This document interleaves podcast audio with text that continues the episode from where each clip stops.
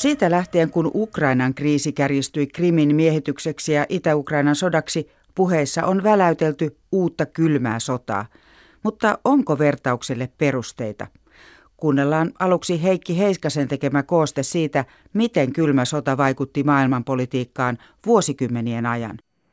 From Stettin in the Baltic to Trieste in the Adriatic – An iron curtain has descended across the continent. Stettinistä Itämeren rannikolla Triesteen Adrian merelle rautaesirippu on laskeutunut mantereen halki. Sen linjan takana ovat kaikki Keski- ja Itä-Euroopan ikivanhojen valtioiden pääkaupungit. Varsova, Berliini, Praha, Wien, Budapest – Belgrad, Bukarest ja Sofia, kaikki nämä kuuluiset kaupungit ja kansat niiden ympärillä ovat nyt neuvostovyöhykkeellä. Britannian entinen pääministeri Winston Churchill luennoi Yhdysvalloissa maaliskuussa 1946. Rautaesiripun linja kulki sitten hieman toisin kuin Churchill arvioi, mutta Euroopan jako oli totta.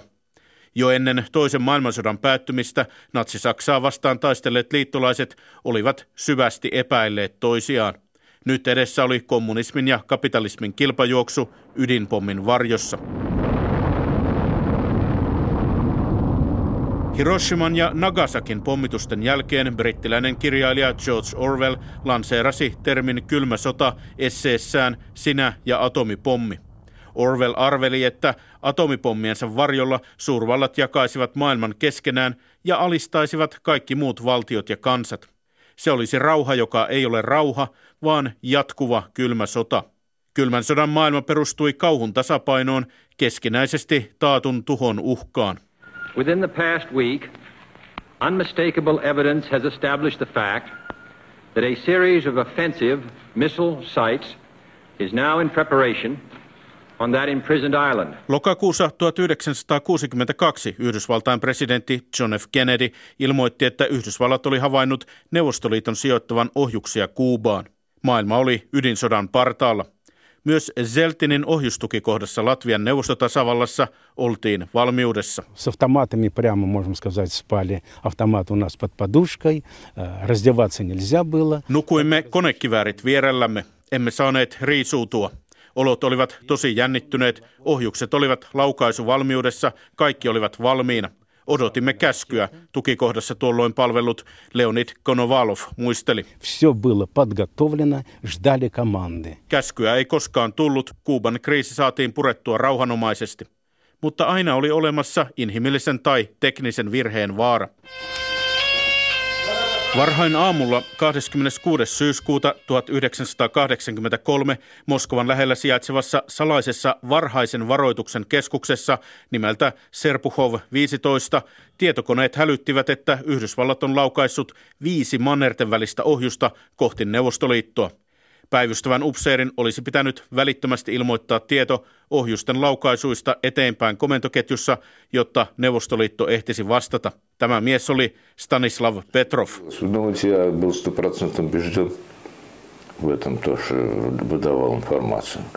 Olenko sataprosenttisen varma tästä, tämän tiedon välittämisestä eteenpäin?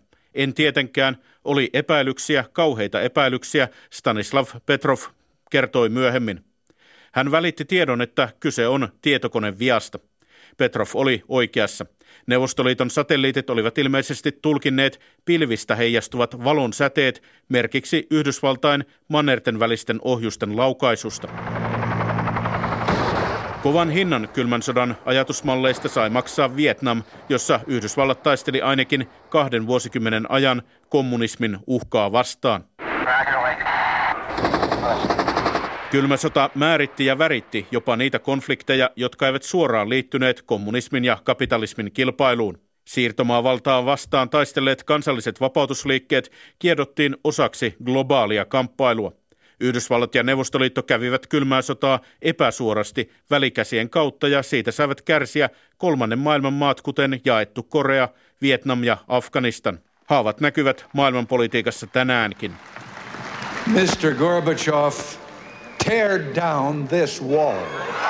Vuonna 1987 Yhdysvaltain presidentti Ronald Reagan esitti Berliinin muurin luona haasteen Neuvostoliiton pääsihteerille Mikhail Gorbacheville.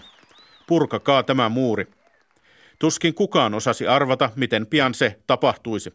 1989 Berliinin muuri murtui, 1991 lakkasi olemasta Neuvostoliitto. Ei mikään ihme, että Yhdysvalloissa Reagan näyttäytyi miehenä, joka voitti kylmän sodan. Todennäköisesti kyse oli pikemminkin siitä, että Neuvostoliiton ja muun Itäblokin 70-luvulta asti taantunut talous hävisi kylmän sodan. Neuvostoliitto ei suinkaan elänyt irrallaan kapitalistisesta maailmantaloudesta. Öljyn ja maakaasun maailmanmarkkinahintojen lasku iski pahoin jättivaltion talouteen. Nyt Yhdysvallat oli maailman ainoa supervalta, mutta kylmän sodan jälkihoito epäonnistui. Entisen Neuvostoliiton alue kärsi 90-luvulla jyrkän taloudellisen ja sosiaalisen romahduksen. Alennustila jätti syvän katkeruuden erityisesti Venäjälle neuvostoimperiumin entiseen keskukseen. In the Cold War, the, the main threat, at least for most of us, was the threat of nuclear annihilation. Yhdysvaltalaisen Harvardin yliopiston historian professori Arne Westad ei innostu vertaamaan tätä aikaa kylmään sotaan. Siksi, että silloin maailmaa hallitsivat ennen muuta kahden suurvallan ideologinen kamppailu ja ydinaseiden pelko. I mean, today the picture is entirely different. I mean, what we're looking at today is a, a much more complex, much more multipolar world. Tänään maailma on paljon monimutkaisempi ja myös moninapaisempi. Emme ehkä elä yhtä vaarallisia aikoja kuin ennen, mutta yksittäisten kriisien, kuten Syyrian sodan ratkaisemisesta, on tullut aiempaa vaikeampaa.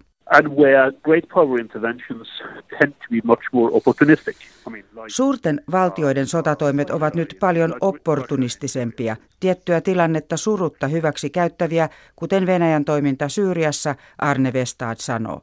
these opportunities only arise, to put it bluntly, when people have made a mess of their own country.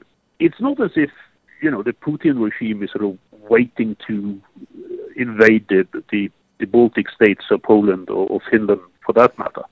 Venäjä ei valmistaudu esimerkiksi Baltian maiden, Puolan tai Suomen valloitukseen.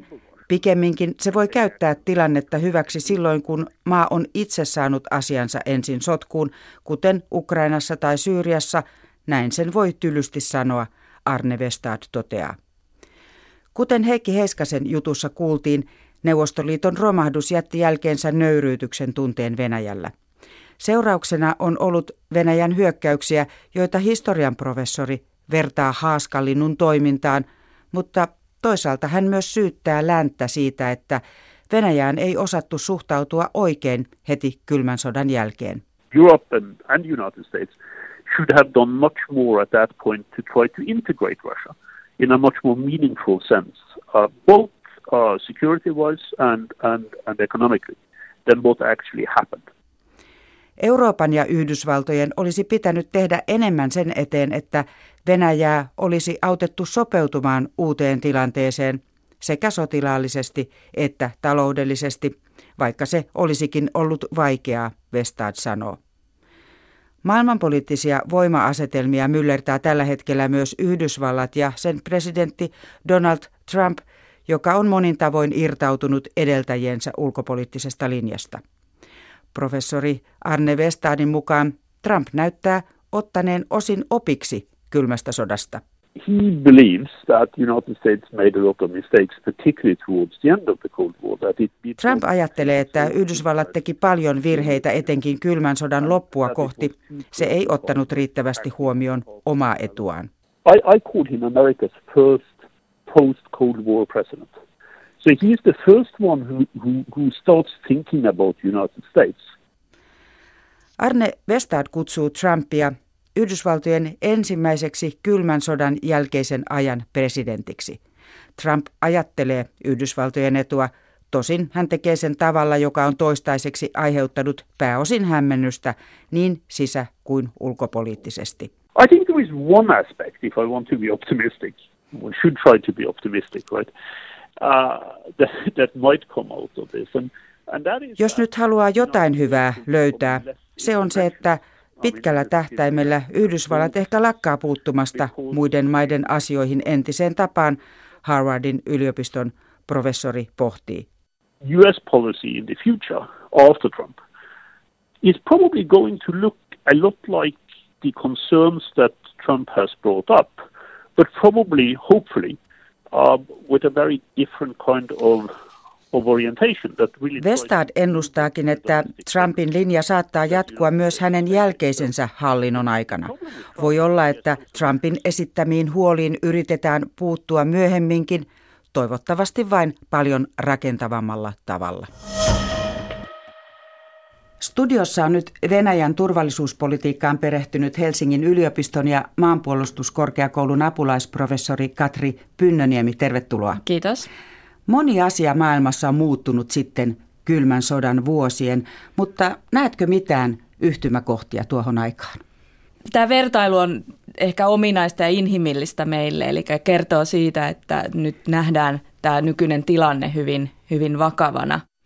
Mutta se analyyttisempi tapa ehkä lähestyä asiaan ajatella, kun analysoin venäläistä puhetta, niin siellä erityisesti hyödynnetään sitä muistoa kylmästä sodasta ja otetaan se niin semmoisena ajatuksena, että Venäjä haluaa nyt tasavertaiseen asemaan aivan kuin silloin ja niin kuin, niin kuin sanoin, hyödynnetään sitä semmoista muistijälkeä sieltä kylmästä sodasta tilanteessa, joka rakenteellisesti on hyvin erilainen.